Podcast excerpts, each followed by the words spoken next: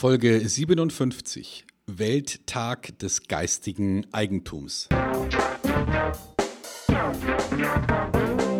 Willkommen bei Fucking Glory, dem Business Podcast, der kein Blatt vor den Mund nimmt. Martin Puscher und Stefan Heinrich sind ihre Gastgeber. Provokateure und vielleicht auch ein kleines bisschen die Helden des modernen Geschäftserfolges. Freuen Sie sich auf Ideen, Geschichten, Vorwürfe, Misserfolge und Erkenntnisse aus der Praxis. Los geht's! Meine Zeilen, meine Songtexte, meine Bilder. Alles Produkte meiner Kreativität.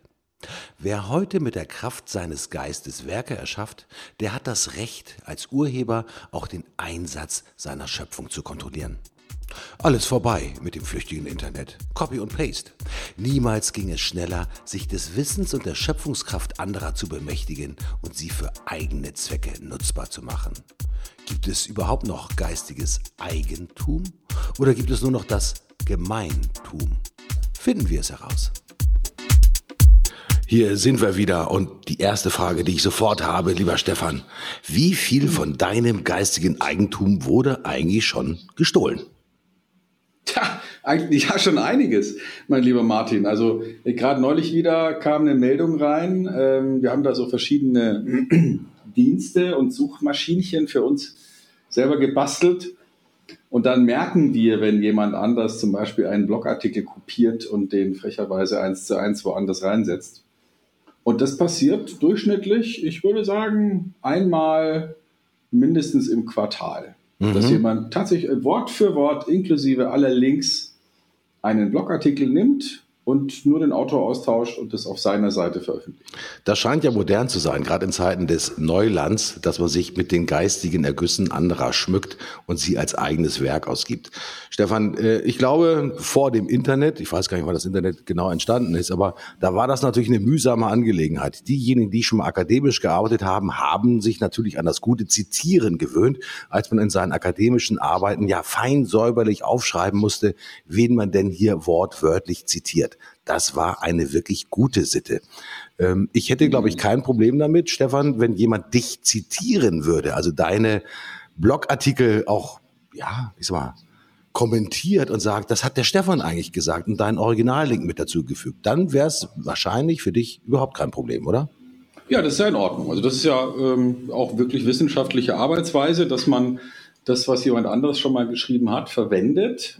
Dazu ist es ja auch da.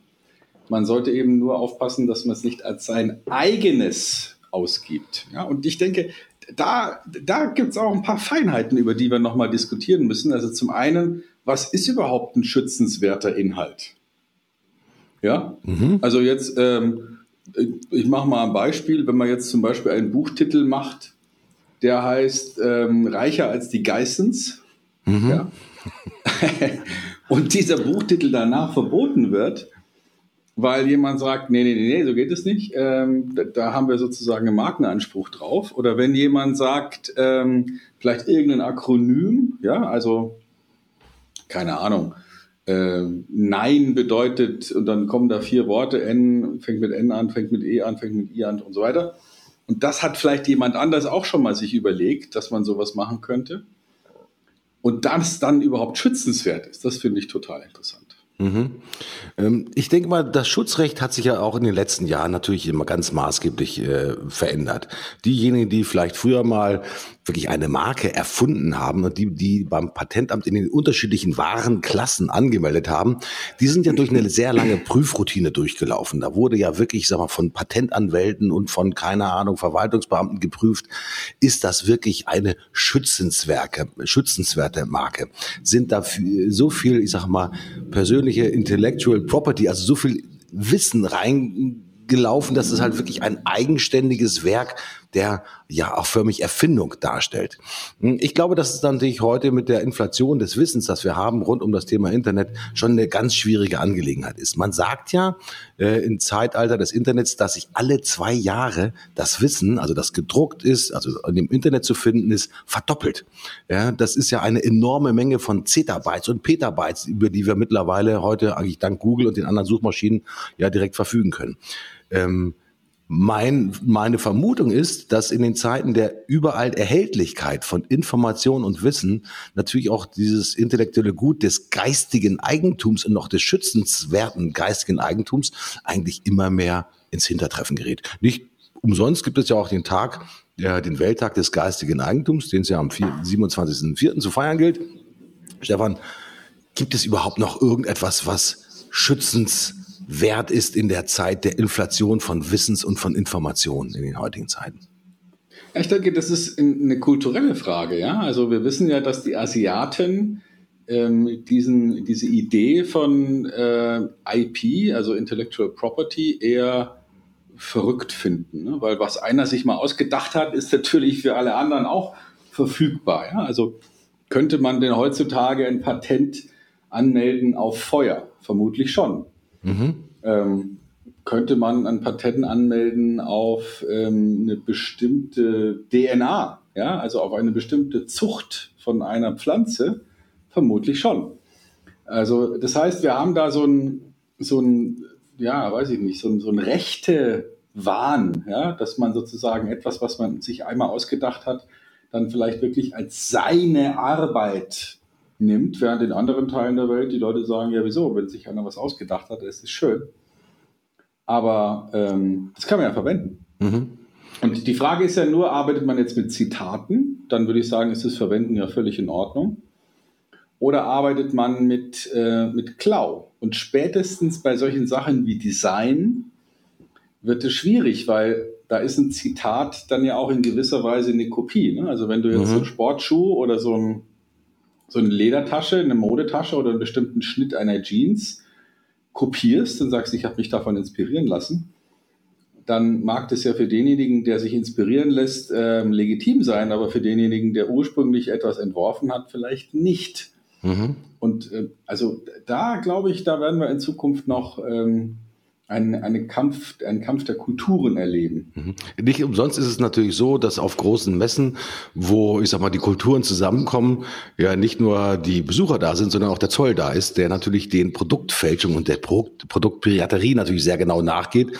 Und ich kann mich dran erinnern, selbst bei Ausstellungen Hannover Messe oder wie sag mal Cebit und so die bekannten Technologieausstellungen gibt es am ersten Tag möglicherweise noch vollgefüllte Stände in den kleinen, das sind diese kleinen Kästelchen, sage ich jetzt einfach mal, wo ja indische und chinesische Unternehmen ganz bevorzugt halt ihre ja, Preziosen ausstellen und dann spätestens am zweiten Tag war der Zoll da, kassiert alles Mögliche ein, weil Gebrauchsmusterschutz, ja, Patentverletzung und so weiter und so fort.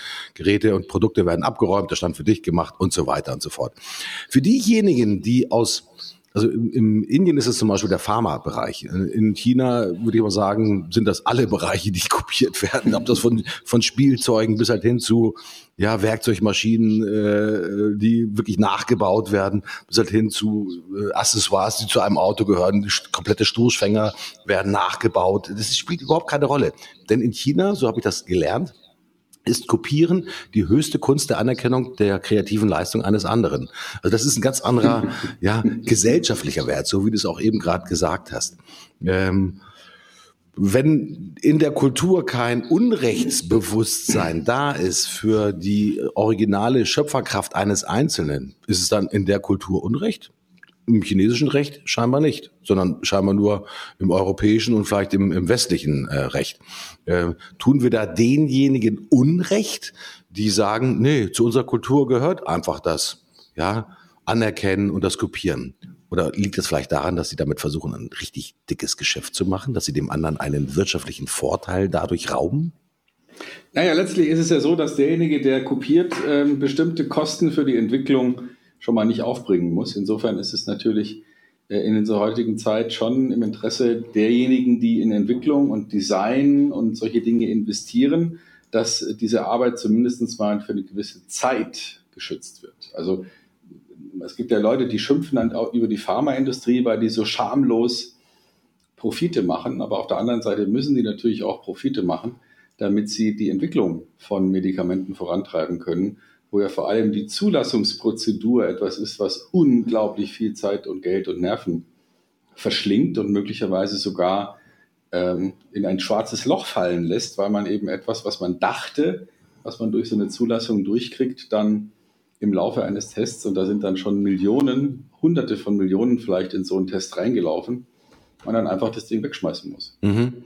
Und da hat es natürlich dann derjenige, der diese untergegangenen Kosten nicht hat, wesentlich einfacher, einfach sich hinzustellen und zu sagen, ach so, ja, wenn ich den, die Formel kenne, wenn ich das Rezept sozusagen kenne, dann kann ich das natürlich günstiger produzieren.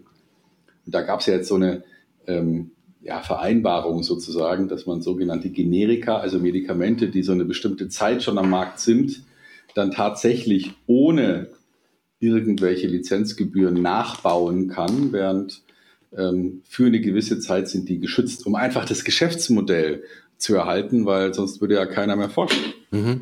Also bedeutet das auch, dass der Welttag des geistigen Eigentums natürlich auch für uns alle ein Mechanismus ist, um diejenigen auch wirklich zu schützen, die halt viel investieren an Zeit, an Kreativität, an Aufwand, um halt so im Bereich von Pharma, ob das im Automobildesign ist, also die etwas erfinden, ja, und die viel Mühsal auf sich laden, um die einfach ja schadlos zu halten und denen eigentlich genügend Zeit zu geben, diese Zeit und diese Aufwendung, auch geldliche Aufwendung, auch wieder reinzukriegen, um halt den nächsten Schritt zu machen. Mhm. Ähm, aber heißt das nicht, ich sage mal, könnte man ja vermuten, dass man dadurch sozusagen den weltwirtschaftlichen Fortschritt auch einfach hemmt. Ja, wenn es zum Beispiel ein Medikament gibt, das ganz besonders wirksam ist gegen, hm, ich sage jetzt aber mal Malaria, ja, und dass der Erfinder dieses Malaria äh, Pharmazeutikums sagt, na jetzt bin ich für die nächsten zehn Jahre, das ist wirksam, da bin ich jetzt geschützt, ja, und kann hier Premiumpreise verlangen, weil jeder, der an Malaria mal erkrankt, kennt die Folgewirkung und, deswegen nehme ich pro Pille, ich sage jetzt einfach mal zehn Euro. Ja, während diejenigen in Afrika sagen, äh, du, äh, Malaria ist bei uns relativ weit verbreitet, nicht nur relativ, sondern sehr weit verbreitet. Wir können uns maximal 10 Cent pro Pille leisten, wenn man die täglich schlucken muss. Ist doch eigentlich sozusagen rein menschlich nachvollziehbar, dass natürlich diejenigen, die es sich nicht leisten können, so einen Preis zu bezahlen, natürlich trotzdem in den Vorteil gelangen wollen dieser, ja, Erfindung, dieser Schöpfung, um einfach ihr Leben zu verbessern. Ist ja eigentlich ein Dilemma, oder Stefan? Ist ein Dilemma, ja, natürlich. Und, ähm, und vielleicht ist so, eine, so ein Kompromiss tatsächlich, dass man es für eine gewisse Zeit schützt weil sonst jemand nicht mehr auf seine Kosten kommt. Ähm, es gibt ja auch verschiedene Stiftungen, die gerade bei solchen Volkskrankheiten wie AIDS oder Malaria inzwischen ja auch große Mengen zur Verfügung stellen, um das sozusagen Public Domain zu erforschen, damit es dann eben nicht nachher geschützt ist, sondern von jedem produziert werden kann. Also da gibt es sicherlich für bestimmte Themen schon auch das, ähm, ja, das Interesse größerer Bevölkerungsschichten, dass es frei bleibt. Aber für Spezialkrankheiten, nehmen wir jetzt mal irgendein Nervenleiden, das vielleicht nur jeder Hunderttausendste hat, da ist es natürlich jetzt schwierig, einem Unternehmen, das ja nun ein Unternehmen ist, weil es eben auch Gewinne erzielen muss, ähm, zu sagen, du musst deine Investitionen nachher verschenken. Mhm. Das ist schon, das ist schon, du hast recht, das ist ein Dilemma, das ist schwierig. Und auf der anderen Seite ist es so, wenn ich etwas verkünde und eine Entwicklung gemacht habe, als in der Forschung zum Beispiel, egal ob das jetzt Medizin ist oder Technik oder irgendwas anderes, dann wird es erst dadurch anerkannt, dass es veröffentlicht wird und dass andere es sozusagen unabhängig nachbauen und nachtesten können. Und nur dann, wenn es tatsächlich sich als Common Knowledge, also als tatsächliches Wissen, das von jedem angewendet werden kann, darstellt, erst dann wird es ja auch wissenschaftlich anerkannt. Mhm. Es gibt ein gutes Beispiel übrigens für eine Idee, wo das sogenannte Gemeintum gut funktioniert, das ist die Open Source äh, ich sage mal, Gemeinschaft, die Community. Ja, das sind ja Kollegen, die meistens, viele von euch kennen möglicherweise das Betriebssystem Linux, das hervorgegangen ist aus dem Betriebssystem Unix, das maßgeblich weiterentwickelt wurde von einer, von einer Vielzahl von Entwicklern und die halt ihre Programmcodes halt als Open Source eigentlich der Community kostenfrei zur Verfügung stellen, weil sie natürlich hoffen, dass die Community weiter wächst, dass mehr Programmierer und mehr Entwickler letztendlich an dieser Entwicklung teilhaben, um letztendlich immer, immer neue Anwendungen zu schreiben, neue Möglichkeiten zu offenbaren und so weiter und so fort.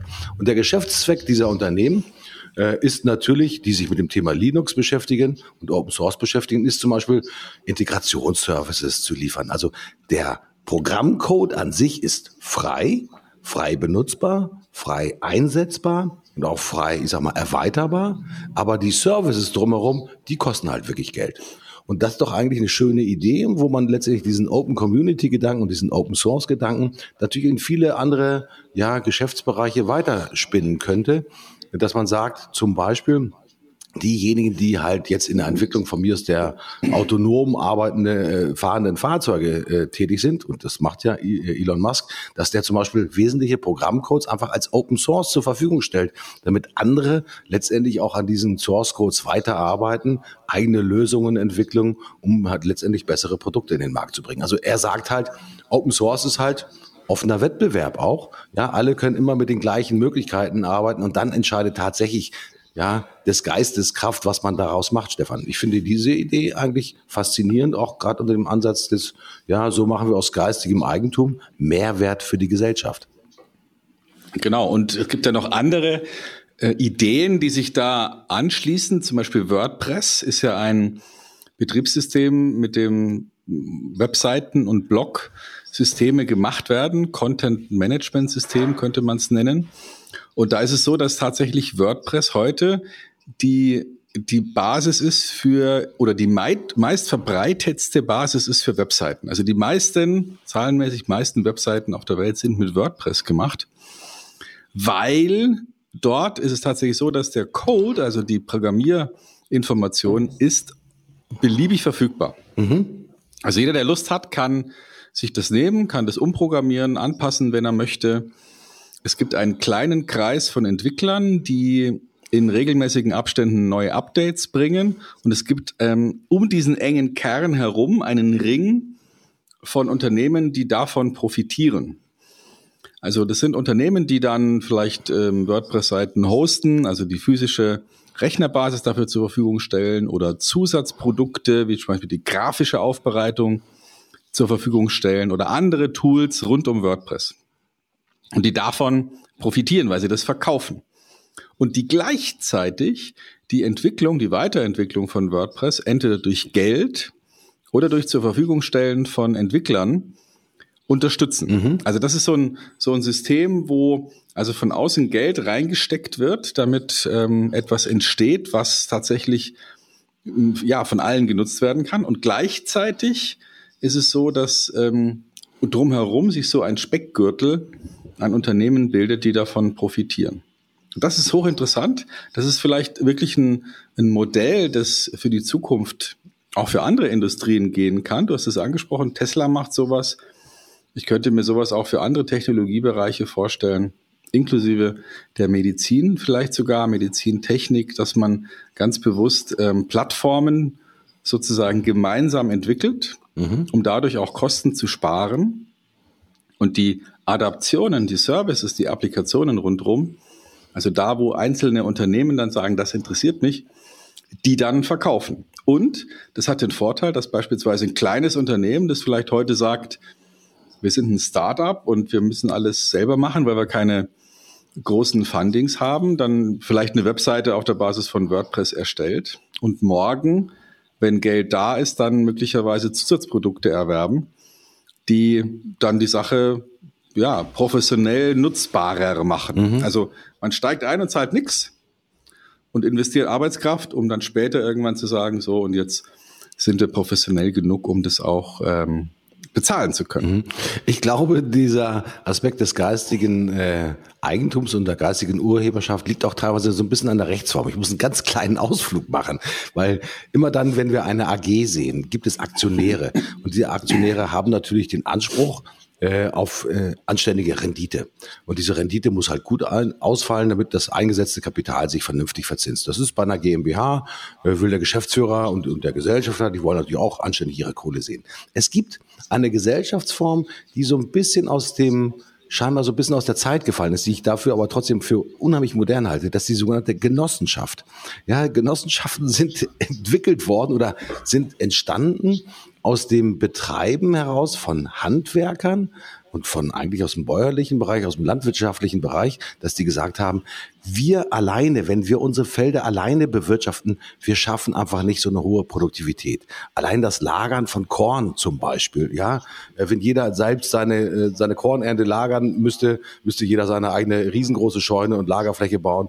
Warum tun wir uns nicht zusammen und bauen gemeinsam einen großen Speicher, wo wir unser Korn halt reinbringen? Das war eigentlich so die Gesamtidee einer Genossenschaft. Später nach mit Fuhrpark für die gesamten Genossen zur Verfügung stellen. Und eine der größten Genossenschaften, die es in Deutschland gibt, ist vielleicht nicht ganz so bekannt. Das sind die natürlich die sogenannten Konsumgenossenschaften, wie Edeka zum Beispiel. Edeka ist in Form einer sogenannten Genossenschaft organisiert. Oder diejenigen, die jedes, jeden Monat ihre Gehaltsabrechnung kriegen, vielleicht von einer großen Firma aus Nürnberg und die grün ausfällt, das ist die DATEV, auch in Form einer Genossenschaft organisiert. Sind diese Firmen gnadenlos gewinnorientiert? Hm, sie sind gewinnorientiert, weil sie Gewinn machen müssen, um ihre Investitionen zu bezahlen und ihre Weiterentwicklung zu bezahlen. Aber hier gilt nicht das pure, ja, egoistische Gewinnbestreben, um wenigen Gesellschaftern ein großes Maß an Rendite zu bezahlen. Ich glaube, dass äh, diese Gesellschaftsform, kleine, kleine Abweichung vom Thema, durchaus interessant ist, ja, wenn wir weiter dran denken, ich sag mal, wie wird sich denn unsere Welt weiterentwickeln, auch angesichts der Aspekte von, ja, was ist meins, was ist deins, was tun wir gemeinsam. Also so eine Genossenschaft hat sicherlich einen Aspekt von großer sozusagen Gemeinsamkeit, weil sich da einzelne Unternehmer halt wirklich zusammenfinden. Und diese Open Source Community und das, was du in WordPress beschrieben hast, ich weiß nicht, ob die als Genossenschaft organisiert sind. Ich glaube, häufig als Stiftung sind sie häufig organisiert. Mhm. Aber zumindest, ich sag mal, ist da ein Charakter da. Wir tun etwas, wir entwickeln etwas, was für viele Menschen nutzbar sein soll, nach ihren eigenen Fähigkeiten und Möglichkeiten. Und dass sich darum ein neues Ökosystem herausbildet, ist durchaus mal attraktiv zu verstehen. Ich finde den, die Idee der Genossenschaft auch unter dem Aspekt von was ist mein geistiges Eigentum und was möchte ich teilen mit anderen, ja, durchaus für eine interessante Idee. Also denkt vielleicht mal drüber nach, wenn ihr als Unternehmer unterwegs seid, vielleicht andere Genossen zu finden, um gemeinsam mehr zu erleben. ja. ja, stimmt. Also vielleicht ist ja so eine, ähm, so eine Entwicklungsgemeinschaft wie bei WordPress oder bei Linux tatsächlich so eine Art ähm, Genossenschaft für geistiges Eigentum. Mhm. Könnte, könnte ja sein. Das Interessante ist natürlich bei den Softwareunternehmen, die ich auch so auf dem Radar habe, SAP zum Beispiel.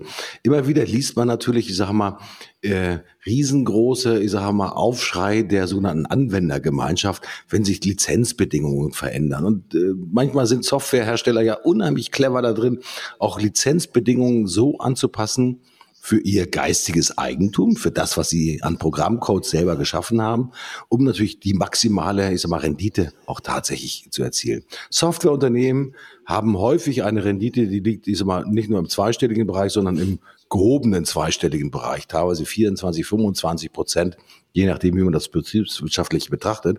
Ja, da stellt sich natürlich die Frage, Software rules the world. Ja, wenn wir heute alle von Software auch abhängig sind, du hast das Beispiel WordPress ja auch gesagt, warum sollen wir nicht sozusagen gemeinschaftlichen Fortschritt so ermöglichen zu deutlich geringeren Kosten? Dann müssten wir doch eigentlich, ich sag mal, viel mehr von diesen Programmcodes, die auch heute noch Microsoft gehören, da SAP gehören, da Oracle und den IBMs dieser Welt, vielleicht doch ein bisschen mehr zu Open Source machen, Stefan. Was hältst du von der Idee? Ja, das passiert ja laufend. Ne? Also es gibt ja immer mehr Unternehmen, die ähm, wirklich ihre Marktmacht auch in der Nische ausnutzen. Also ich nehme da jetzt mal zum Beispiel ähm, die, die Adobe Creative Suite, ja, die ja, ähm, ja, die, also wenn man das mal anschaut und man hat vielleicht vier, fünf, sechs, zehn Leute in einem Unternehmen, die sich damit beschäftigen, dann ist es schon plötzlich ein wesentlicher Kostenpunkt mhm. monatlich oder jährlich, den man da fast schon wie eine Steuer ja, überweisen darf an so ein Unternehmen. Und deswegen bilden sich natürlich Initiativen, wie kann man äh, im Prinzip die, die, die gleiche Wertschöpfung auf eine andere Art und Weise erreichen. Und ich beobachte da, dass gerade in diesem Bereich der, der kreativen Tools, die was mit Foto und Bildbearbeitung zu tun haben, jetzt auch ähm, auf der Basis von ähm, Open Source Wettbewerber bilden, die, die versuchen da in diese Marktdominanz von, von dem absoluten Marktführer Adobe hineinzudringen. Mhm.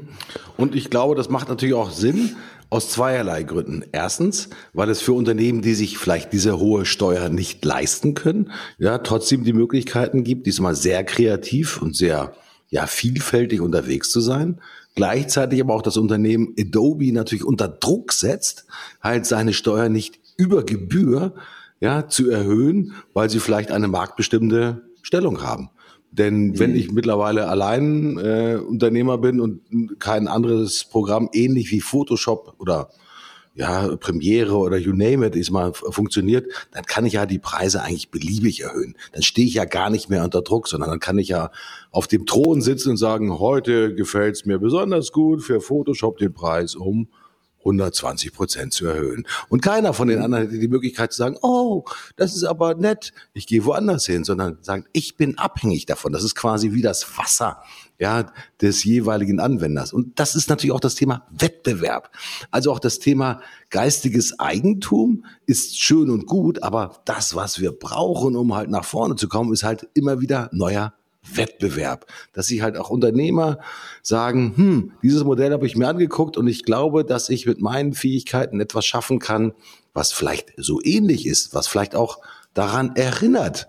Ja, aber was mit einem neuen Programmcode geschrieben ist, was vielleicht noch eine bessere User Experience ermöglicht, vielleicht nicht ganz den Funktionsumfang hat, aber trotzdem für deutlich weniger fast das gleiche bietet. Und das ist ja auch wiederum für mich Fortschritt. Ja, Genau. Und wir müssen einfach auch als Gesellschaft überlegen, in welchem Maße wollen wir denn jetzt solche Entwicklungen schützen. Also wenn man jetzt mal Patentrecht anschaut, und wir wissen ja, dass, dass alle großen Marktführer, Apple, Google und so weiter, sich permanent gegenseitig beharken mit irgendwelchen Patentrechtsverletzungen, wo man dann auf der Juristenebene drüber diskutiert, ob jetzt so ein Home-Button oder eine, eine Geste, die man ausführen muss, um irgendetwas zu bewirken, ob das denn jetzt schützenswert ist und wenn ja, in welcher Höhe und so weiter. Also da gibt es ja viele, die sich dann, also viele Streitigkeiten, die sich auch hinter den Kulissen abspielen, wo dann einfach nur eine Art Umverteilung der Gewinne stattfindet. Mhm. Und ich denke mal, dass es zum Teil auch ins Abstruse geht und wirklich nur noch Juristen verstehen, was man sich da gegenseitig vorwirft. Vielleicht ist es ja so, dass wir da ähm, durch die internationalen Einflüsse aus Asien, und da kommen wir wieder fast an den Ausgangspunkt, ähm, so, so ein wenig diese, dieses Schutzbedürfnis von Gedanken oder, oder veröffentlichten Gedanken so ein bisschen nochmal in Frage stellen und sagen, bis zu welchem Maße kann man das denn sinnvoll schützen? Mhm. Auf der anderen Seite, niemand definiert ja eine rote Linie. Also ja, die wirklich, ich sag mal, gesellschaftlich konform ist. Heute sind die roten Linien äh, definiert durch die Gesetze, durch die Patentgesetze, durch die Urheberrechtsgesetze. Ja, und wenn du über diese Grenze hinweg dabbelst, ja, dann bist du im Gefahr, dass dich halt jemand vor den Kadi zerrt. Das ist halt so. Äh, es braucht vielleicht so einen, ja, ich nenne es einfach mal gesellschaftlichen Schulterschluss, dass wir auch vielleicht einen neuen Vertrag schließen müssen, innergesellschaftlich, zu sagen, was wollen wir denn für unsere Gesellschaft auch zukünftig haben? Auch äh, letztendlich, ähm, wenn jemand Karaoke ja, singt äh, zum Lied von Kana Sisi Top oder wer mir gerade da einfällt oder äh, was auch immer das da gibt, ja, dann muss natürlich auch für das Abspielen der Musik natürlich GEMA-Gebühr bezahlt werden, obwohl man natürlich, ich sag mal, selbst singt. Ähm, ich will damit den Künstlern nicht die Ehre abschneiden. Ähm, ich glaube, Künstler haben ein Anrecht darauf, ich sag mal, für ihre wirklich Geistesleistung entlohnt zu werden. Gerade für die Musiker ist es ja heute alles und für die Lyriker wird es immer schwieriger, tatsächlich, ich sag mal, das Geld auch einzutreiben in Zeiten von Spotify und den ganzen Streaming-Diensten. Aber dennoch glaube ich, es braucht so einen neuen ja, Gesellschaftsvertrag, wo wir uns letztendlich neu darüber orientieren, was wollen wir teilen, was ist teilenswert, was müssen wir auch teilen, wenn wir etwas erfunden haben, um letztendlich den ja, gesellschaftlichen Fortschritt einfach nach vorne zu bringen. Am Ende des Tages wollen wir alle besser leben und besser arbeiten. Nicht mehr als das. Ja, und dafür brauchen wir Weiterentwicklung, Forschung und Dinge neu und, und besser denken und besser machen. Und ja, da kommen wir nicht drum rum, dass wir auf der Basis von vorhandenem Wissen aufbauen. Die Frage ist nur, wie organisieren wir das? Martin, wie war deine Woche? Sensationell. Sensationell. Ich habe tolle Erlebnisse gehabt in dieser Woche. Äh, ich habe einen äh, in der letzten Woche einen Stadionbesuch gehabt. Äh, ich bin nicht sehr häufig im Stadion. Ja, und ich bin in Dortmund gewesen und habe ein, ein faszinierendes Wochenende gehabt mit einem prächtigen 4 zu 0 für die Dortmunder. Äh, es tat mir jetzt dann leid äh, für die gegnerische Mannschaft. Ich weiß gar nicht mehr, wer das war. Ähm, Scheiße, ist mir gerade entfallen. Ich habe nur die, ich, ich hab nur die Tore gesehen.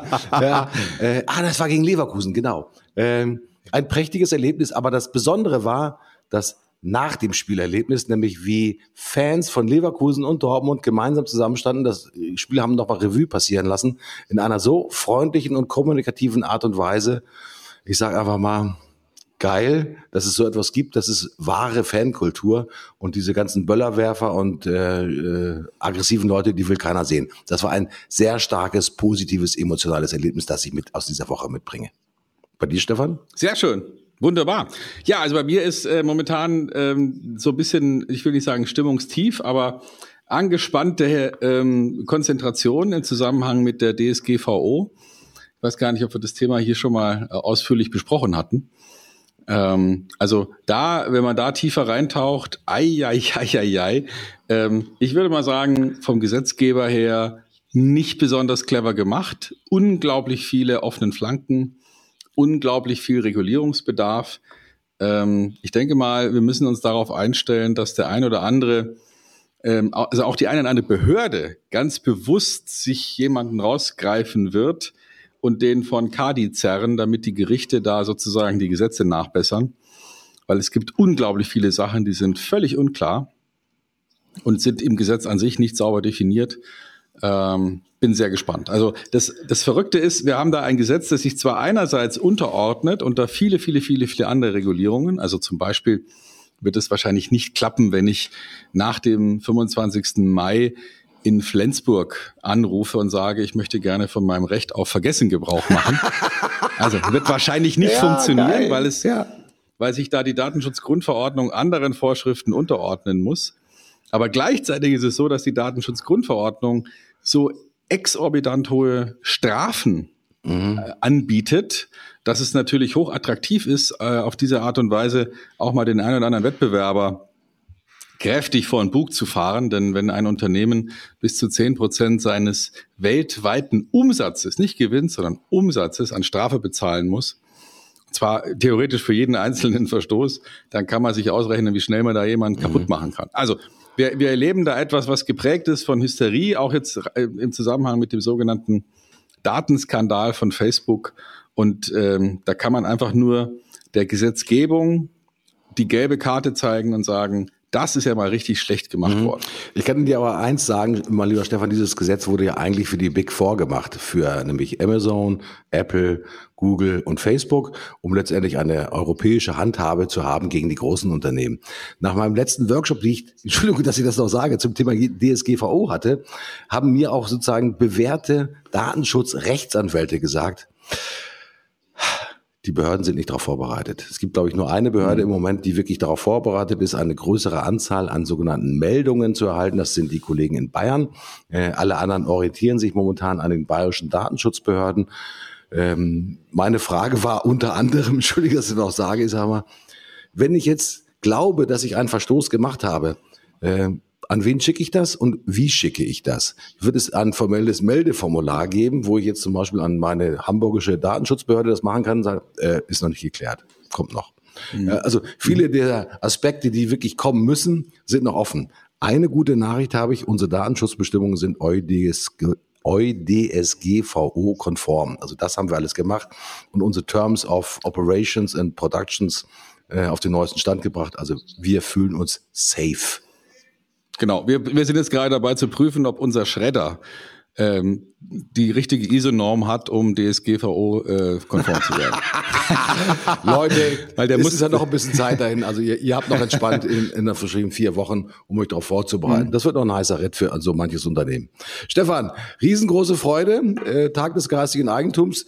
Äh, übrigens, Gute Nachricht für euch, ihr könnt natürlich uns weiterempfehlen, weil das, was wir hier verbreiten, ist nicht geschützt. Aber ihr solltet einfach unseren Namen erwähnen. So, so einfach ist das. Also in diesem Sinne, tschüss, euer Martin.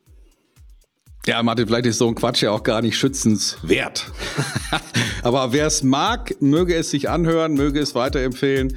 Und wir werden auch nächste Woche wieder senden. Und bis dahin macht's gut. Ich sag Tschüss, euer Stefan.